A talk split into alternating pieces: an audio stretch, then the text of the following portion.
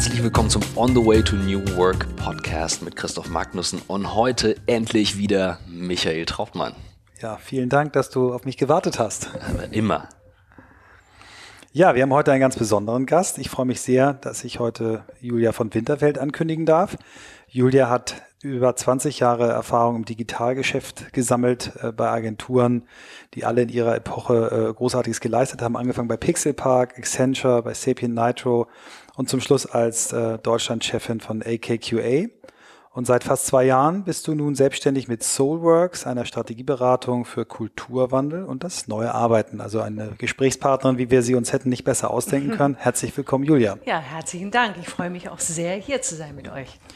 Julia, vielleicht fängst du mal an, deine Geschichte ein bisschen zu erzählen, ähm, wie du dazu gekommen bist, was du heute machst, was so wichtige Etappen auf dem Weg dahin waren.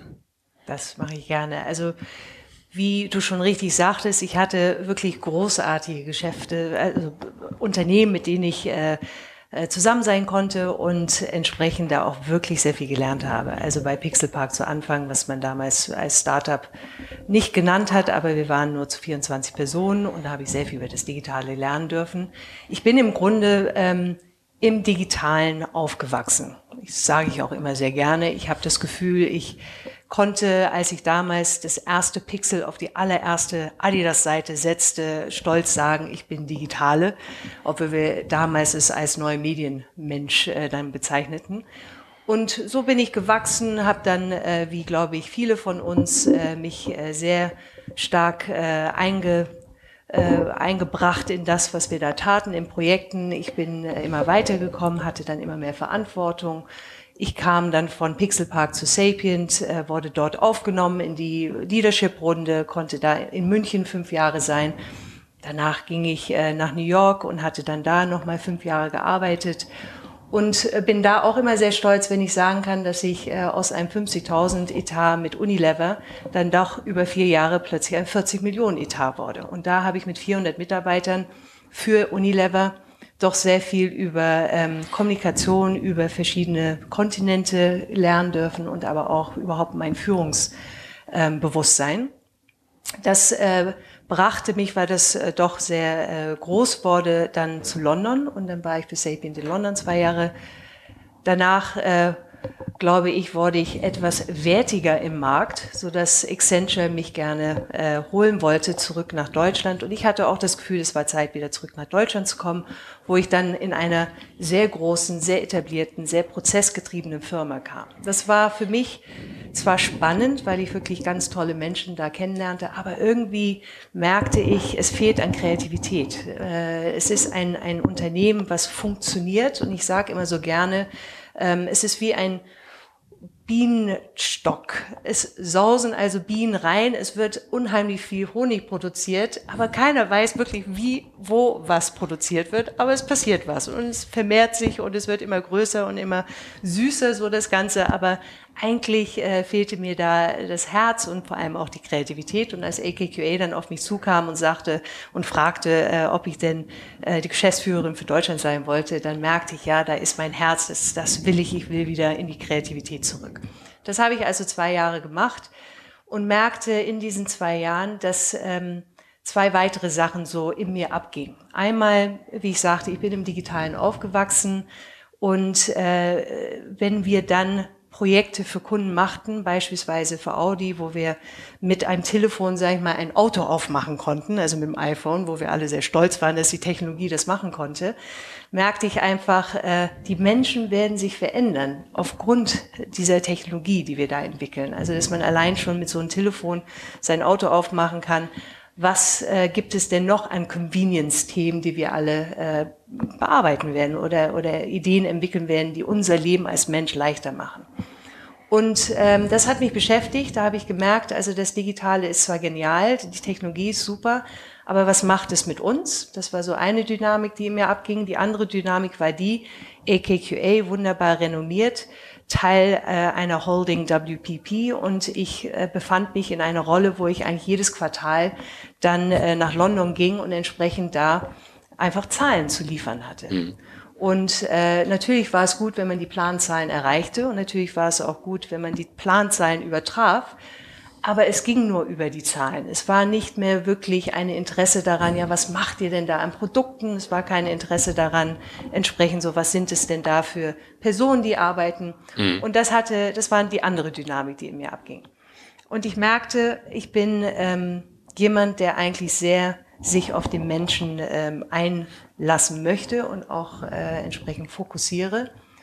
Und aufgrund dieser Dynamiken, die in mir passierten, aber dann auch das Gefühl, das ist auch im Außen, die Welt wird sich verändern. Die Form, wie wir arbeiten, wird sich verändern in meiner Wahrnehmung. Und so habe ich mich entschlossen, ich will nicht mehr mich mit Digitalem auseinandersetzen, sondern ich will mich mit den Menschen auseinandersetzen. Mhm. Und ging dann äh, 2015 eben raus äh, aus AKQA mit einer Ahnung, dass ich was mit dem Menschen mache, aber nicht wusste ganz genau, was es war. Hatte den Luxus, äh, einige Monate dann freigestellt zu werden, sprich, äh, ich hatte keine finanzielle äh, Probleme und äh, nahm mir einfach diese Zeit dann ein bisschen mehr in die Recherche zu gehen. Und äh, was heute wir so leicht sagen äh, mit den Worten digitale Transformation und auch New Work, kommt äh, mir sehr zugute. Aber damals 2015 hatte man so eine leise Ahnung von Transformation, ähm, dass sich da irgendwas passiert. Und erst 2016 kam der Begriff wirklich New Work hoch. Aber das kam mir deswegen zugute, weil ich eben erkannte und auch den Startschuss mit äh, Soulworks äh, dann äh, später 2015 sagte, wir müssen Unternehmen verändern. Und zwar aus meiner eigenen Erfahrung, Führung muss sich verändern und die Art, wie wir miteinander kommunizieren müssen, muss sich ändern. Nicht nur aufgrund der Technologie, sondern auch einfach in dem Zwischenmenschlichen. Mhm. Und das äh, ist mir heute ein Wahnsinnsanliegen und auch im Grunde deshalb auch Soulworks äh, als Name ein, ein Wunsch in den Unternehmen, dieses Menschliche hineinzutragen und dahinter noch zu stellen, was ist es denn wirklich in euch als Unternehmen, was euch treibt, warum gibt's euch und wie könnt ihr eure Mitmenschen dazu bewegen, genau dieses voranzutreiben? Großartig. Ähm, meine nächste Frage wäre gewesen, ich muss sie jetzt etwas umformulieren. Ähm, was ist denn dein Warum? Ne? Was ist hm. dein Why? Aber eigentlich hast du es sehr schön erklärt schon. Vielleicht kannst du mal sagen, Soulworks beschreibt ja eigentlich ganz gut, diese beiden Komponenten, die du zusammenbringen möchtest. Aber hast du so ein Mantra, so ein Why, wenn du morgens aufstehst, ich weiß eigentlich genau, was ich möchte? Ja, also ich, also ich bin so groß, ähm, also innerlich, äh, dass ich sage, ich will schon die Arbeitswelt verändern.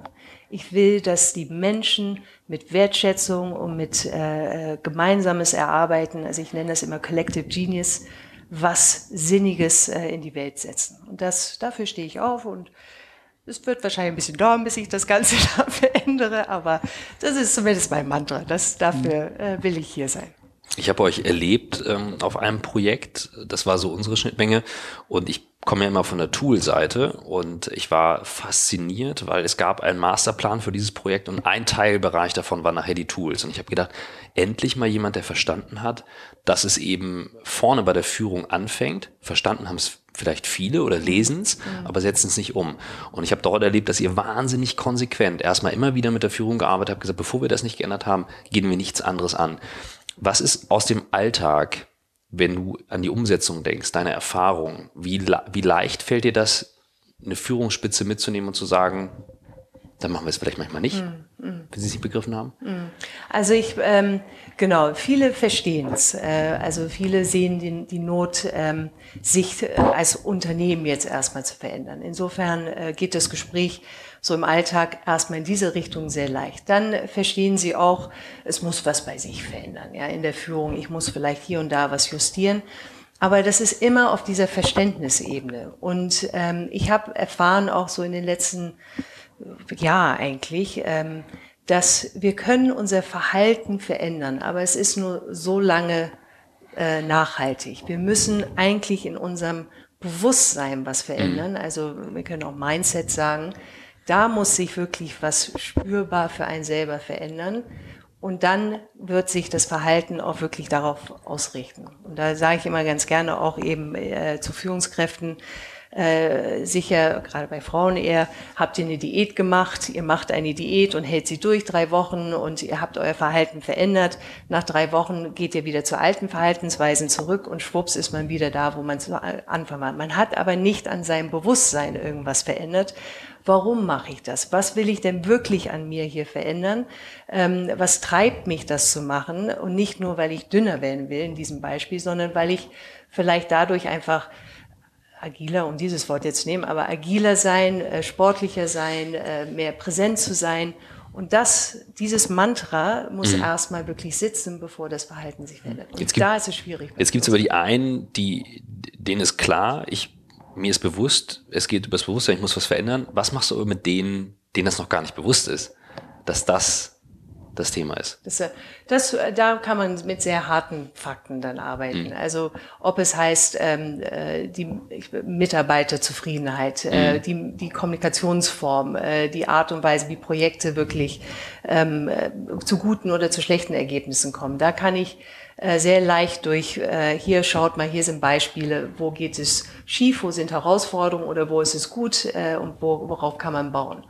Und da kriege ich dann oftmals ein, ein, hm. ein Zuhören dann zumindest. Wenn man mal diesen Dreiklang Death by Mail, Death by Meeting und Death by PowerPoint, den ja viele auch empfinden und fühlen, äh, mal zur Seite nimmt, wo siehst du die größten Herausforderungen? Was ist das eigentlich, was, was jetzt, du kommst ja, du sagst, du willst dich nicht mehr mit Digitalisierung, sondern mit Menschen beschäftigen, aber du, du weißt ja, was die Digitalisierung macht und deswegen Richtig. wirst du mhm. natürlich die Menschen auch auf das, was da kommt, vorbereiten möchten. Also ja. von daher wirst du ja aus deiner Kompetenz kommen, aber was sind so die, für dich die größten Herausforderungen, die auf uns zukommen als Unternehmer, als Mitarbeiter? Hm. Also ich glaube, ähm, ja, es, ich bin gerade so in meinem Kopf Großunternehmen, Kleinunternehmen, weil da ist äh, vielleicht auch nochmal so Unterschiede. Also ich glaube, die größte Herausforderung ist erstmal überhaupt zu verstehen, warum es einen gibt. Ähm, weil ich gerade in größeren, wenn ich in Corporates erkenne, in meinen Gesprächen, dass da nicht mehr ein wirkliches Verbundensein-Gefühl ist mit dem, was da gemacht wird und warum es gemacht wird.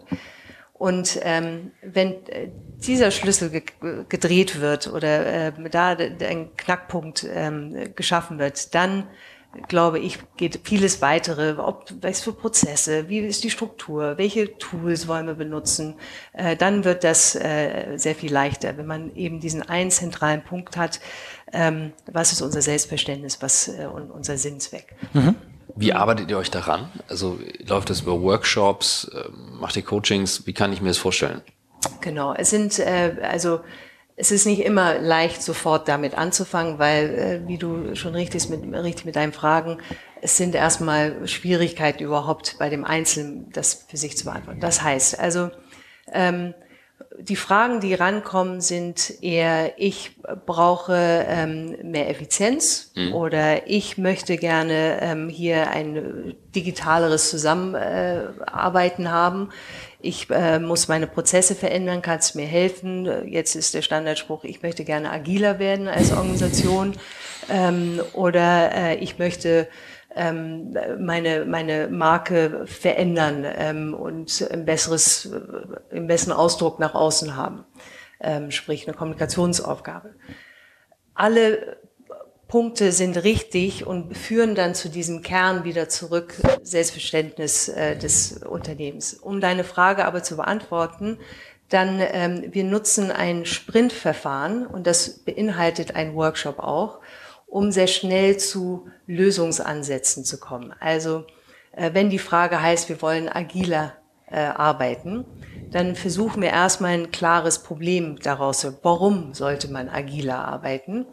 Und äh, stellen das dann als Frage zu Anfang der Woche und bearbeiten dann bis Ende der Woche genau diese Problemstellung und kommen mit Lösungsansätzen am Ende raus, die dann wieder zurück übergeben werden an dem Unternehmen und die können dann mit diesen Lösungsansätzen entweder alleine weiter fortfahren und bilden dann Arbeitsgruppen oder äh, sie suchen dann nochmal unsere Unterstützung, um dann weiter bestimmte Lösungsansätze wirklich ins Unternehmen zu bringen. Also ja, mit Workshops, aber mit einem Google Sprint Woche Format, mhm. die wir auf Strategie übertragen haben und nicht auf Produktentwicklung übertragen haben. Mhm. Gehst du bei, bei diesen Prozessen ähm, immer in so einem Gruppenansatz vor oder gehst du auch auf die Ebene des Individuums, dass du wirklich guckst, äh, was sind das für Typen, was, was haben die für einen Stil, wie kommunizieren die, mauern die, also wie, wie kriegst du das hin, dass du, dass du ja eigentlich da völlig unterschiedliche Leute, von dem, der dafür brennt und sagt, Industrie 4.0, ich will dabei sein und von dem, der sagt, pff, ich habe schon so viele Trends, kommen und gehen sie, ich bleib mal ganz gemütlich hier sitzen. Ja, ja, also genau, sind leider auch ein paar so. Ähm, also die, ich wenn ich im Einzelgespräch bin und da wirklich mit einem, ähm, mit der Führungsperson dann spreche und da ist so eine Blockade, ähm, ich bleib da sitzen, dann äh, glaube ich, schaffe ich es durch die Fragen äh, zu schauen, wie machst du dich denn relevant in Zukunft? Also klar, du kannst all diese Dynamiken oder entsprechend jetzt Entwicklungen an dir vorbeifahren lassen, lassen aber was macht dich denn relevant? Dann ist der Einzelne zumindest erstmal wieder wacher, weil er will natürlich weiter relevant sein. Mm, aber die größte äh, Herausforderung ist eben die Führungsgruppe zusammenzuführen und auf das Gemeinsame einzuschwören. Und ähm, das ist dann äh, für mich eine zu erarbeitende Führungskultur. Ähm, was ist das gemeinsame natürlich Verständnis des Unternehmens? Aber jetzt kommen wir in einem weiteren Gebiet, was sind die Werte, die wir zusammen leben wollen und nicht nur sagen wollen, sondern wirklich leben wollen. Und sind wir uns da alle grün und sagen Daumen hoch, das, das, so gehen wir jetzt voran. Und danach dann auch welche Situationen schaffen uns auch diese Werte auf andere zu übertragen. Ähm, und dieser Prozess ist keiner, der jetzt in einer Woche Sprint sozusagen äh, erarbeitet ist und alle sagen, super, äh, jetzt marschieren wir weiter, sondern äh, das ist, und das ist sehr schwer, eine Bereitstellung von allen, sich diesem Prozess, der länger andauert, auch ähm, anzunehmen.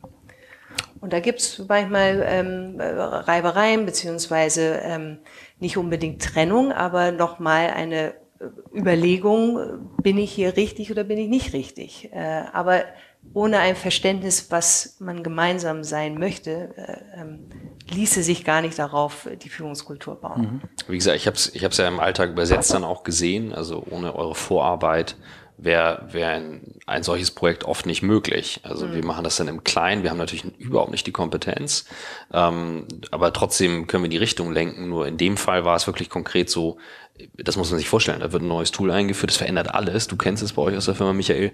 Ähm, auf einmal hast du alle Daten in der Cloud, es fühlt sich alles viel leichter losgelöst an, aber für viele macht das ja Angst. Mhm. Nur dass, dadurch, dass die Vorarbeit da war, hatte ich das Gefühl, hier ist wirklich eine Substanz. Also ich kann es nur bestätigen. Ähm, was mir trotzdem durch den Kopf gegangen ist, ist so diese Frage, wenn ich jetzt an verschiedensten Stellen baue, ich fange ja dann an, an der Substanz zu drehen und dann fange ich an zu schrauben. Mhm. Ähm, jetzt hast du ein Unternehmen, du hast die Bereitschaft. Wo würdest du dann den ersten Schritt und den ersten Flock einschlagen, um wirklich konkret was zu erreichen? Auch jetzt im Hinblick auf das, was du gefragt hattest, Meetingkultur, Kommunikation intern, mehr Transparenz. Mhm. Wo sagst du, wo ist ein guter Hebel? Mhm. Ähm, ich glaube, dass, das ist gar nicht so mit einem, äh, also dass man immer sagen kann, wir fangen an mit der Meetingkultur, äh, weil es dann doch zumindest für mich immer wichtig ist, das in, im Gesamtkonstrukt zu sehen. Aber ich äh, habe schon ein, ein Struktur oder ähm, fast äh, ja Modell eigentlich nicht nicht äh, nicht Methode. Und zwar ähm, und dann komme ich auf die Antwort nochmal. Und zwar sind das fünf Punkte, die für mich Kultur ausmachen in einem Unternehmen. Einmal neu auf diese New Work-Ebene gebracht, die Entdeckung der Individualität.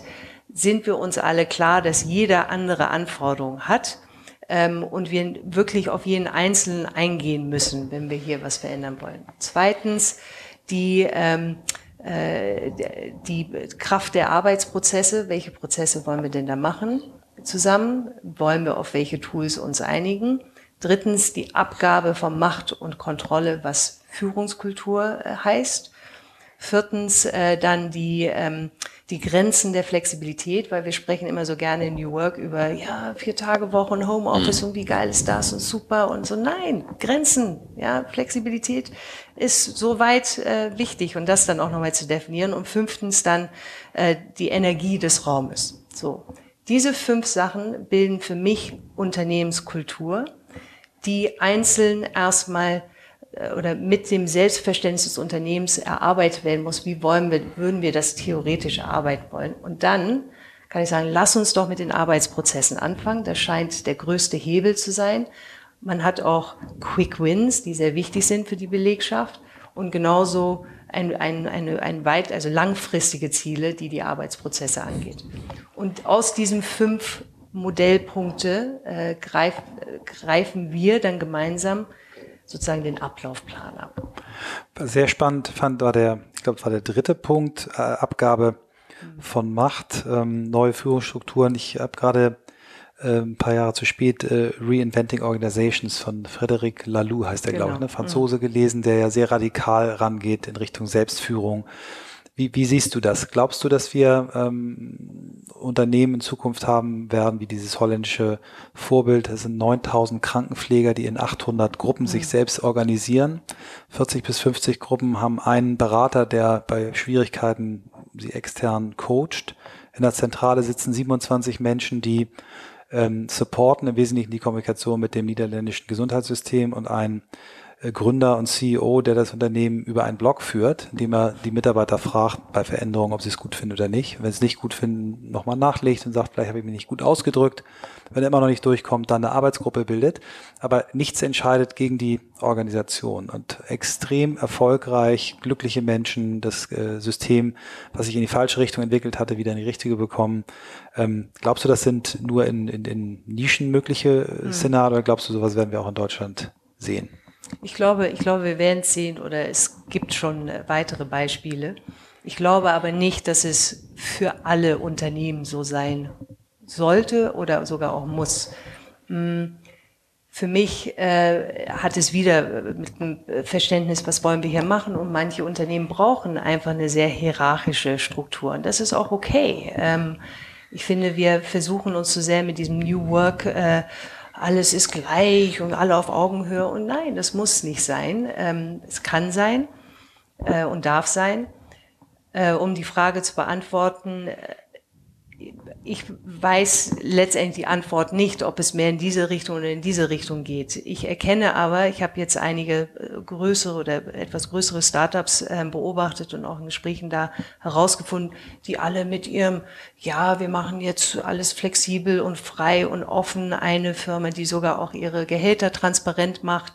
Ähm, und jetzt sagen sie mir plötzlich, wir brauchen Struktur, wir äh, tun eine Führungsebene rein. Und, ähm, und das ist natürlich jetzt eine total Kulturveränderung für die. Und äh, ich kann es auch nachvollziehen, warum es gemacht werden muss. Und damit, äh, also die Antwort, es ist nicht, ähm, es ist nicht ein Entweder-Oder. Ich glaube, man muss nur sehr klar mit sich sein, was man leben möchte, sprich auch die Führung dann.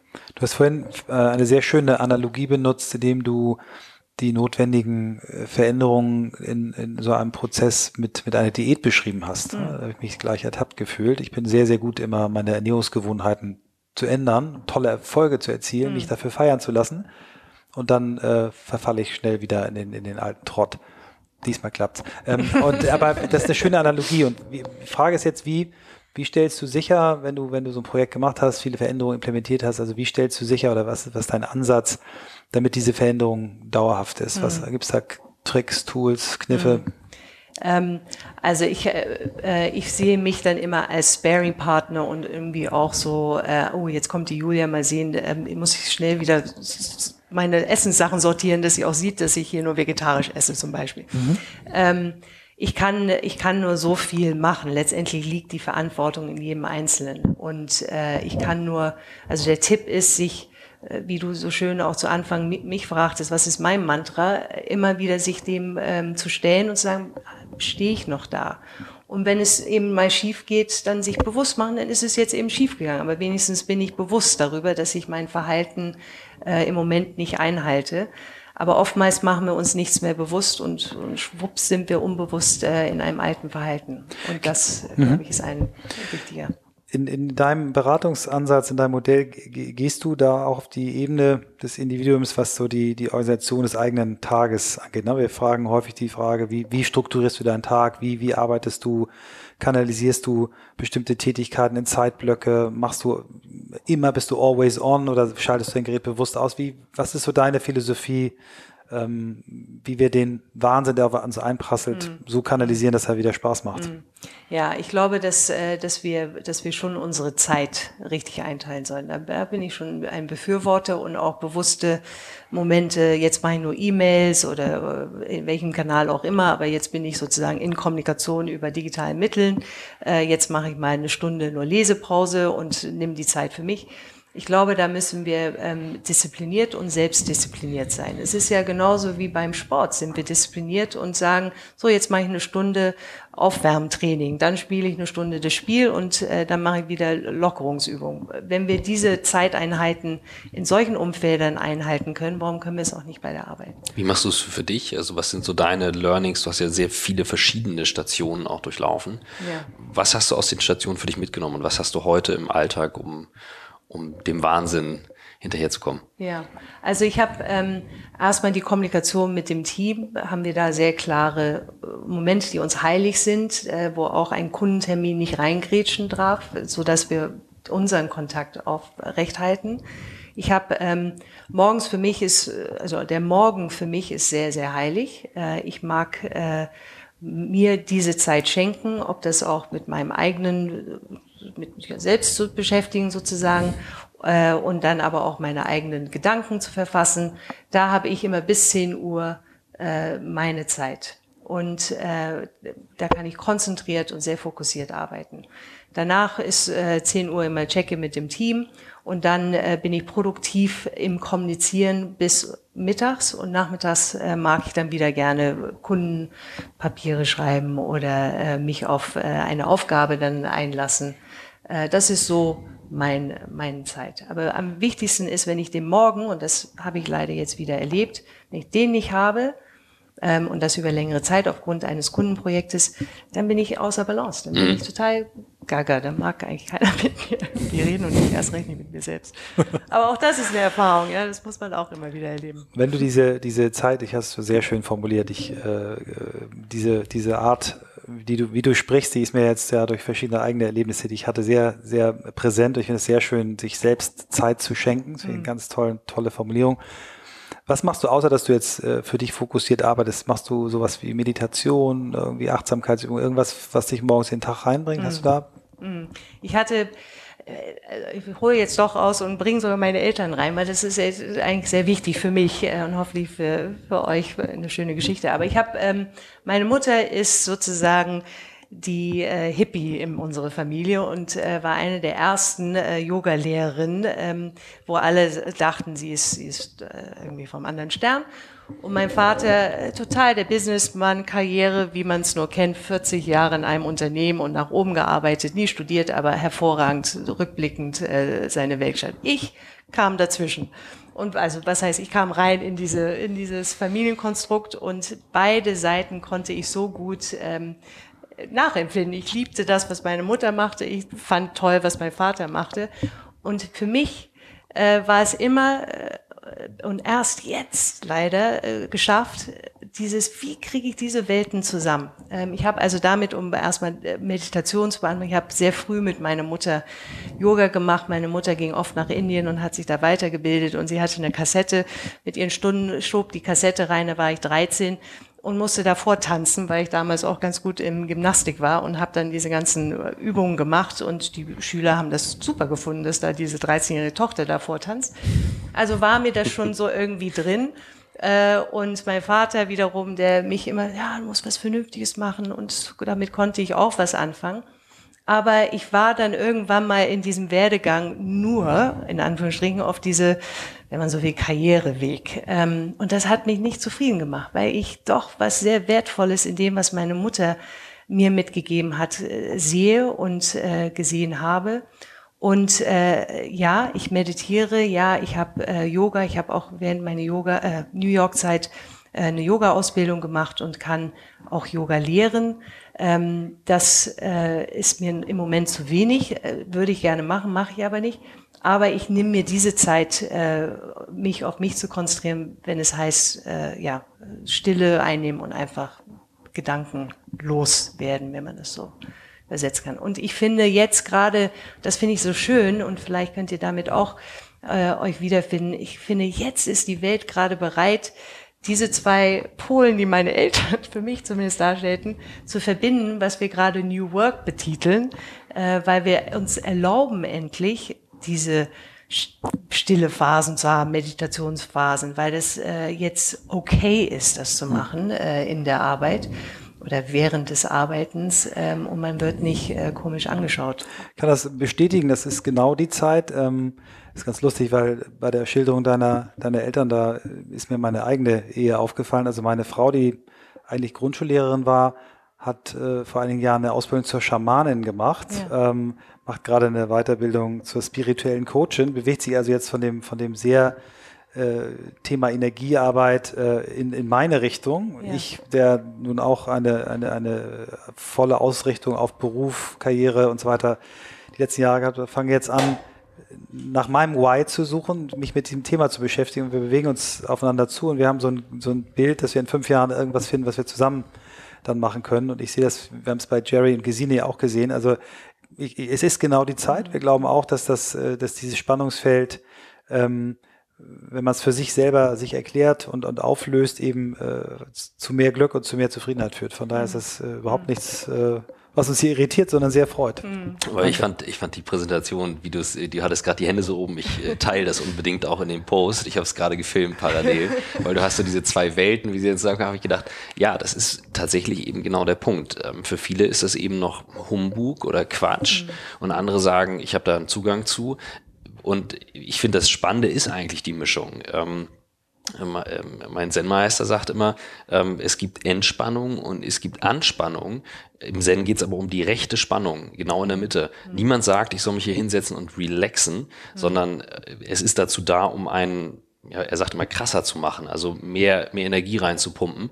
Ähm, und du sitzt hier völlig entspannt. Und meine Frage wäre jetzt gewesen, was, was bringt dich denn aus der Ruhe? Du hast gesagt, du warst mhm. jetzt im Ungleichgewicht und hattest viele Kundenprojekte. Was bringt dich denn wirklich aus der Ruhe ja. und, und warum? Also genau, es ist schön, weil ich das so oft bekomme. Du siehst immer so ausgeglichen aus. Ich bin schon sehr angespannt äh, in vielen Momenten. Ähm, es bringt aus der Ruhe, wenn ich nicht äh, das sofort erreiche, was ich gerne erreichen will. Also ich habe da auch ein Ego, der gerne äh, viel äh, weiter wäre und, äh, und ich bin da schon, äh, ich will, das will ich jetzt, ähm, äh, da will ich jetzt hin und bin ungeduldig. Das macht, und das macht mich dann unruhig eigentlich. Ähm, ich bin äh, ich bin weniger der wütende Typ, ich bin ein sehr trauriger Typ. Ich kann ähm, es nicht ansehen, wenn jemand ähm, zur Sau gemacht wird. Macht mich traurig, obwohl ich manchmal gar nicht damit irgendwas mhm. zu tun habe. Ich, ich äh, bin äh, da sehr ähm, innerlich emotional. Ähm, es macht mich traurig äh, zu sehen, wie äh, eben Menschen in Teilen, ja, un, äh, wie heißt das, also nicht gewertschätzt mhm. werden, äh, misshandelt werden, missbraucht werden. Äh, das sind so, da werde ich ähm, traurig. Da ist natürlich die Wut erstmal da, aber dann äh, gehe ich sehr schnell so in die Traurigkeit rein. Ähm, aber was so das Arbeiten selbst, ähm, wenn ich es mal wieder so auf Projekte, natürlich regt es mich auf, wenn der Kunde nicht äh, gleich zufrieden ist oder schon wieder in die dritte Runde geht. Und ähm, es ärgert mich, wenn ich auch meine vergangenen äh, Tätigkeiten kein Pitch gewinne. Da bin ich auch so, äh, ja, all diese Arbeit. Ähm, aber letztendlich ist das nicht das Wichtigste ähm, im Leben. Äh, ich versuche wirklich, vielleicht bin ich da einfach ein bisschen naiv, da ist immer irgendwie eine Lernerfahrung mhm. daraus und das reflektiere ich und, ähm, und nehme es dann einfach so an, okay, hab aber kann mich selbst motivieren, dann weiterzumachen. Ich glaube, das macht mich aus. Ich bin schon sehr ja, ich reflektiere mich selbst und ich nehme es an, ohne dabei meine eigene Stabilität zu verlieren. Also meine Frau sagt immer, ähm, dass Trauer die beste Absicherung gegen Depressionen ist. Weil wer wütend ist und die Trauer auslässt, ähm, sehr schnell in, in depressive Gefühle kommt. Von daher ist Trauer nichts Schlechtes. Also ja, ja, ja. muss ja irgendwann auch abschließen damit, aber ja. und loslassen können, aber ich glaube, es ist nichts Falsches. Ja.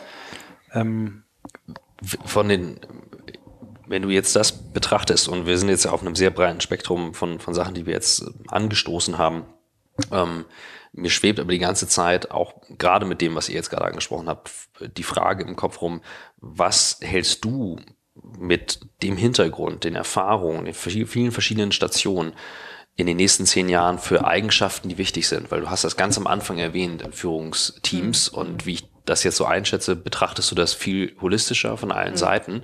Ich würde gerne mal wissen, was kann man vielleicht auch Teenagern heute mitgeben und mhm. sagen, schau, weißt du, das sind Punkte, die solltet ihr heute beackern, weil man sie trainieren muss und ihr könnt sie nicht ein- und ausschalten irgendwann. Mhm. Das ist voll fies, das ist die beste Frage heute. Ist es so? Sehr gut, danke. Ich hätte sie nicht rausgewartet, aber ich finde Ich habe zehn Minuten jetzt gewartet, ja. endlich mit dieser Frage zu kommen. Ich hoffe, dass ich eine ehrenwürdige Antwort darauf geben kann. Ähm, also, für mich, ich würde äh, diese 14-Jährige oder den 14-Jährigen ähm, muss tatsächlich überlegen, äh, erstmal äh, sich selbst, auf sich selbst zu hören, äh, sich selbst seine eigene Stabilität äh, zu geben und zu vertrauen, dass das, was man selber als Impuls hat, auch nachzugehen. Äh, ich glaube, dass das auch später dann in das Zusammenarbeiten wichtig ist, zu wissen, wo komme ich eigentlich her und was, warum will ich das machen, mit welchem Impuls. Also auf sich zu hören und äh, dem eine Stimme zu geben. Gibt es da etwas, wo du sagst, so funktioniert das? Weil ich sag mal, da, du bist trainiert, du weißt im Zweifel, wie es geht. Ähm, wie, wie kann ich das üben? Wie kann ich auch wissen, dass es das Richtige ist, gerade in dem Alter? Ich glaube, ähm, ich weiß nicht, ob, also da werdet ihr mit, äh, mit eurer Erfahrung als äh, Elternteil vielleicht besser sein, aber ich glaube, es ist auch so, dieses dem, also dem 40-Jährigen den Raum zu geben, sich selbst äh, zu äh, auszudrücken, auch dem nachzugehen mhm. und nicht dann zu sagen, nee, ich würde jetzt lieber nach äh, rechts gehen. Ähm, und dann dem Kind sozusagen äh, ein bisschen in eine Richtung zu stoßen, weil es für einen sinniger vielleicht ist, mhm. aber vielleicht nicht für das Kind. Also wenn wir jetzt von 14-Jährigen sprechen. Von daher ähm, glaube ich, das ist auch äh, in Teilen mit in der Erziehung, wie, wie wir ähm, den Raum äh, diesen 14-Jährigen dann geben. Ähm, später glaube ich, zeigt sich das dann auch, wie viel hat man an Stabilität mhm. in seinem Elternhaus bekommen, um dann wirklich dem nachzugeben, was man später, äh, also dann macht. Und ich glaube, das ist eine sehr wichtige, äh, zehn Jahre von jetzt, eine sehr wichtige Eigenschaft, die man haben muss, ohne dabei, weil da sehe ich auch äh, so in den Generation Ys, ohne dabei ähm, komplett in die Individualität zu gehen mhm. und nur in diese Ich-Orientierung, sondern äh, ich würde mich äh, gerne sehen, wie diese Generation stabil in sich sind, und aber die Gemeinschaft lebt. Also mhm. sprich, andere mitzunehmen oder in äh, Konversation zu gehen, hey, wie können wir das besser machen, ohne sich dabei zu verlieren. Themen, die jetzt auf der Oberfläche sind, wie digital, sind für dich deswegen nicht relevant, weil du sagst, das gab es früher schon mit neuen Medien, das wird es in zehn Jahren wieder mit einem anderen Thema geben. Für dich geht es im Kern immer um die Person, die sich darauf einstellt. Ja genau, ich denke, ich meine, wir werden in einer technologisierten Welt leben. Das ist für mich gegeben, da mhm. brauchen wir, und ich finde es auch gut, ich bin da überhaupt nicht dagegen. Mich interessiert aber, wie wir als Mensch nicht nur damit umgehen, sondern trotzdem in unserem äh, Austausch zwischenmenschlich umgehen.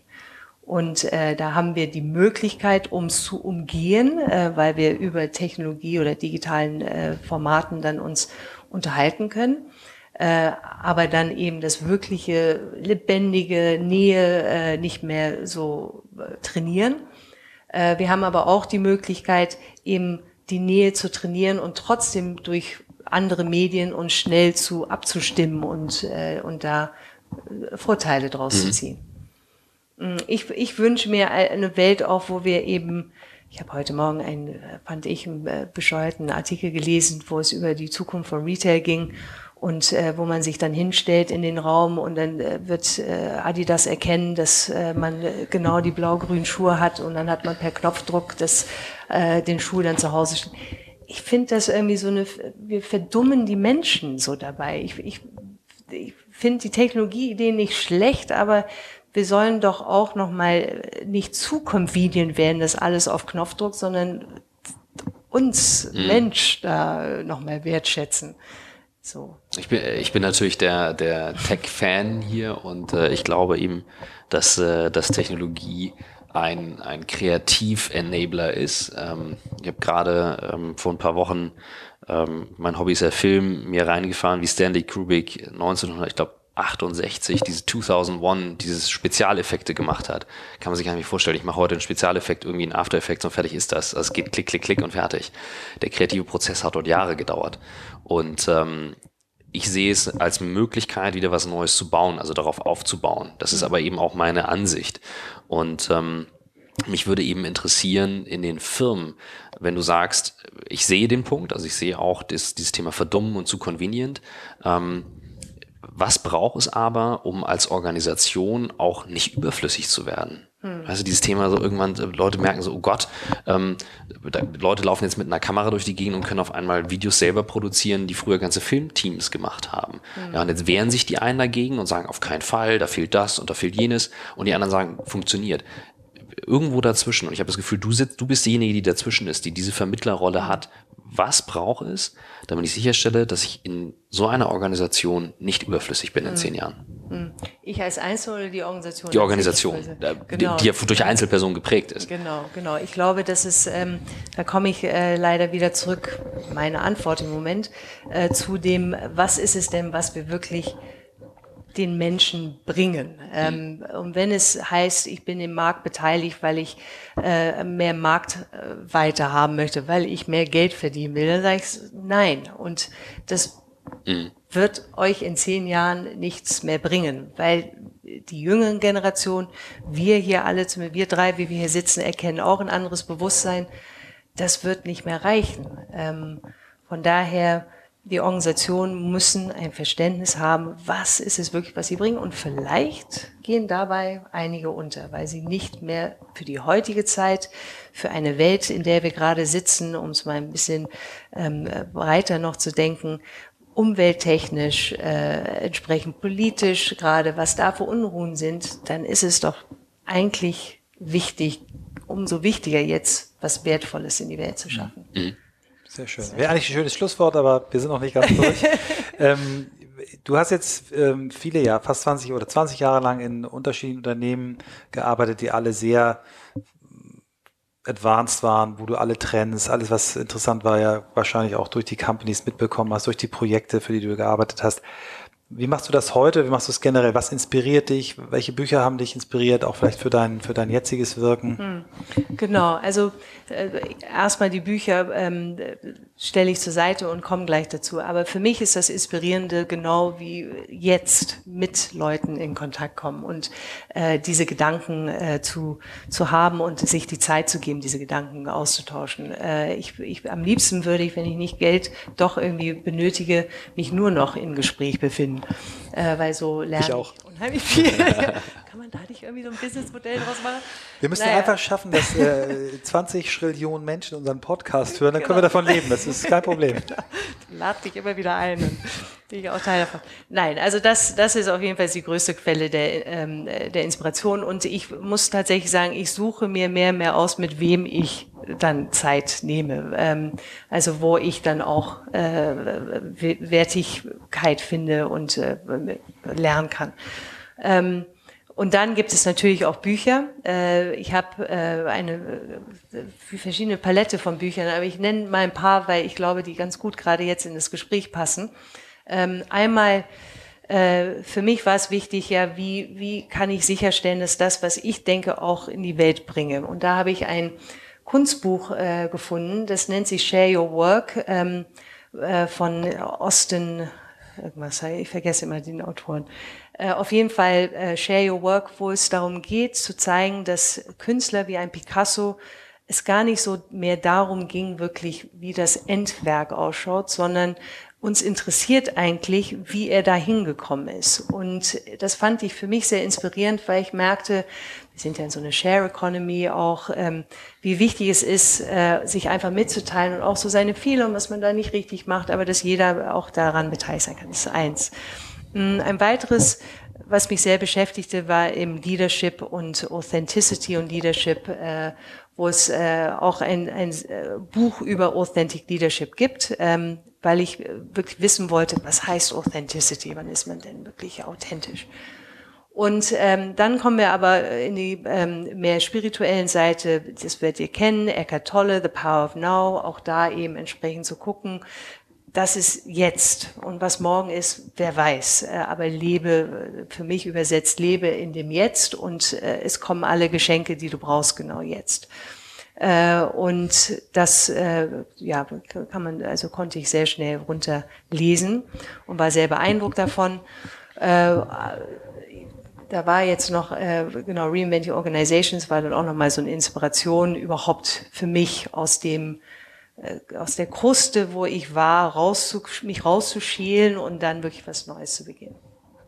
Super, also das wäre sowieso eine Frage gewesen, äh, die wir mittlerweile immer fest mit drin haben. Ähm, ich gucke so ein bisschen auf die Uhr, ich bin ja hier auch unser Antreiber, 45 Minuten, die sind jetzt gerade gefühlt irgendwie rumgeflogen. Ja. Ich würde sagen, wir nehmen das mal als Schlusswort. Ja. Das war super, es war so viel dabei ganz, ganz vielen Dank, dass du da warst. Ja, danke. Ähm, vielen Dank, Julia. Ich habe äh, gelernt, wir sollen einmal nochmal darauf hinweisen, es gibt ja uns auch auf Facebook. Ja. Ähm, das sollte man sich anschauen. Also man kann nach Michael Trautmann suchen, man kann nach Christoph Magnussen suchen und wir haben eine gemeinsame Page, die nennt sich On the Way to New Work. Und ich wurde jetzt ein paar Mal gefragt, es stimmt wirklich, ich habe ein Typo reingehauen in das Video, was wir gemacht haben, daher kommt dieser Name. Also falls, äh, falls also jemand weiß. On the Way, On the way to, to, New, York, York heißen sollen. Du hast New Work gemacht, haben genau. wir beide gemerkt. Das ist ja. ein äh, Wink vom Schicksal, denn ist ein schöner Titel oder eine schöne Bezeichnung für die Reise, auf der wir uns so mit so aus. wundervollen Gästen wie Julia befinden. Vielen Dank. Ganz ja, vielen Dank. Danke euch beiden.